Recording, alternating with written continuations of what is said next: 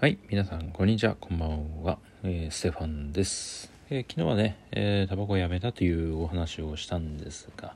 今日はですね、タバコをやめて、いかにね、僕が太ったか、まあ、これをね、ちょっと中心にね、話していきたいなと思いますので、最後までよろしくお願いいたします。そうですね、去年の、え2020年、僕はですね、2月の8日をね、持ちまして、あの電子タバコをねやめることに成功いたしました。イエイ。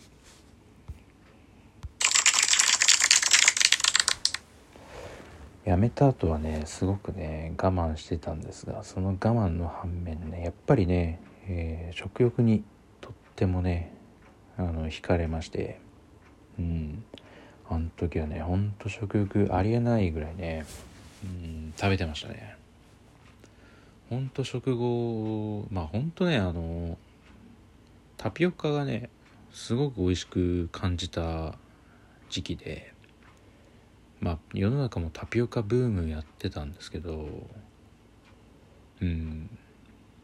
なんかね業務スーパーで1キロ1000円ぐらいでタピオカって売ってるんですよ。でそのタピオカ意外とコスパが良くてあの通タピオカ屋さん行くと1杯800円とかで売ってるじゃないですか。でしかもものの5分10分ぐらいでもうビューって飲んじゃうんで割とね高価な食べ物に僕は感じたんですよね。である日突然奥さんがネットの方でタピオカ業務スーパーで売ってるよっていうことをまあ教えてくれてああじゃあ探しに行こうと思って業務スーパー行ったんですけどなかなかね在庫がなくてやっぱ話題性でね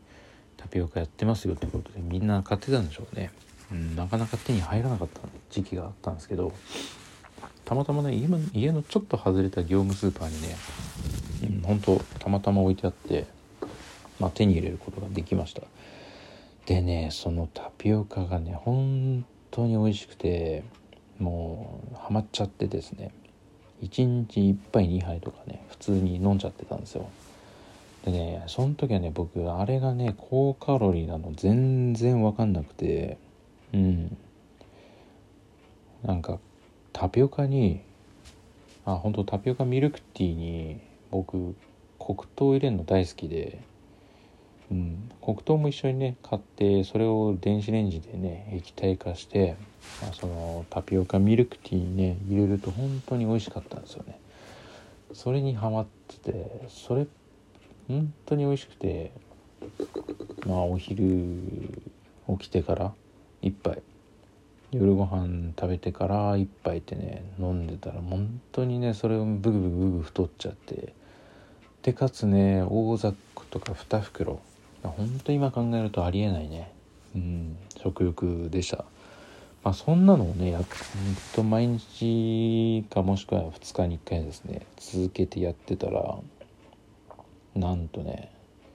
ものの1ヶ月もしないうちにね体重がみるみる太っちゃって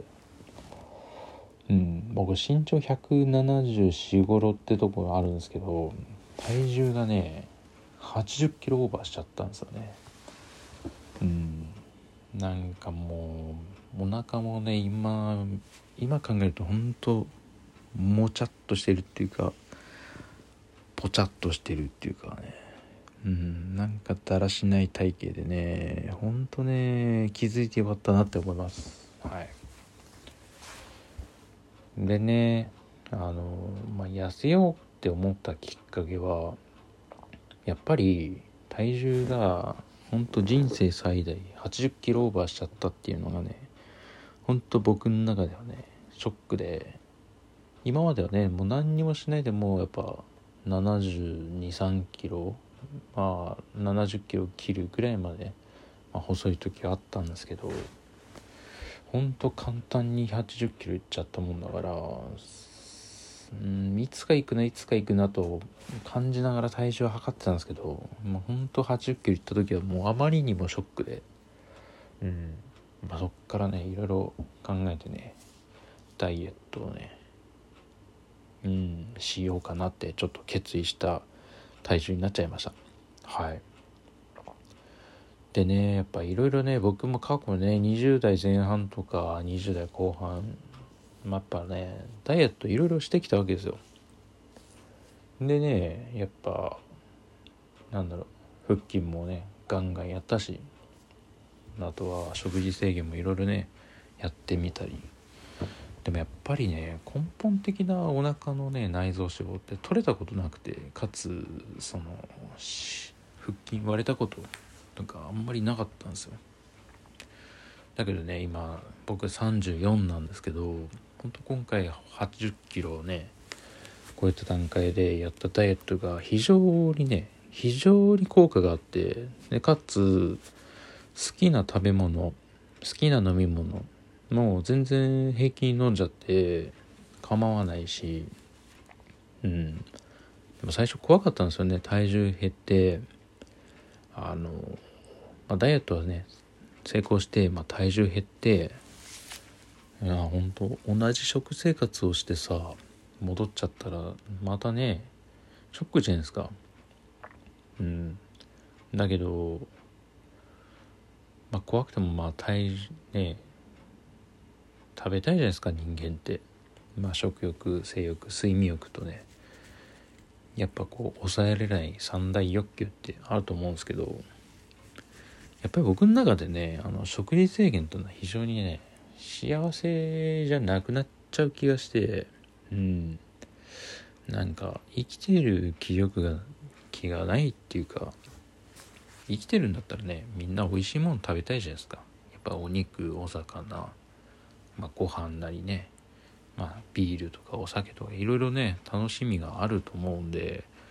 やっぱそれをねやっぱ楽しみつつやっぱ要領よくね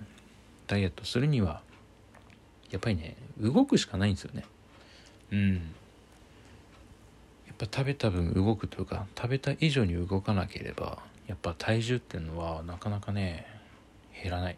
うん。これはねいろいろやってきた結果だから言えるんですけどうん。ほんとね根本的なものがね減らない。いくらね食事を抑えてもなかなかね減るものは減らないですよ。やっぱや変にやつれたり変に痩せて最終的にはリバウンドするっていうのが目に見えてるんで、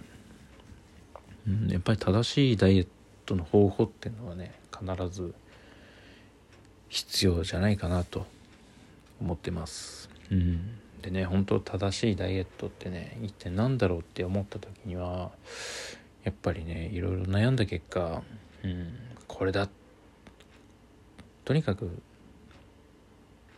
失敗してもこれはちょっと1年間続けてみようと思ってやって、まあ、今でもねあのや継続してやってはいるんですけどやり方考え方人それぞれなんですけど僕もやっぱこれに出会うまでは本当に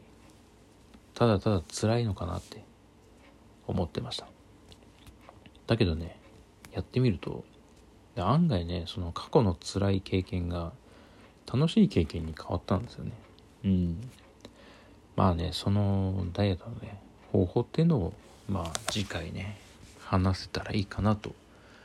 思っております。うん。なのでね明日まあ明日ちょっと分かんないですけど次回放送できるとしたら僕のねあの成功したダイエット方法についてみんなにお伝えできればいいかなと思っております。うん。今日はねほんとここまでになっちゃいますが。うん次回はね詳しくねその僕がね成功したダイエット方法について語っていきたいなと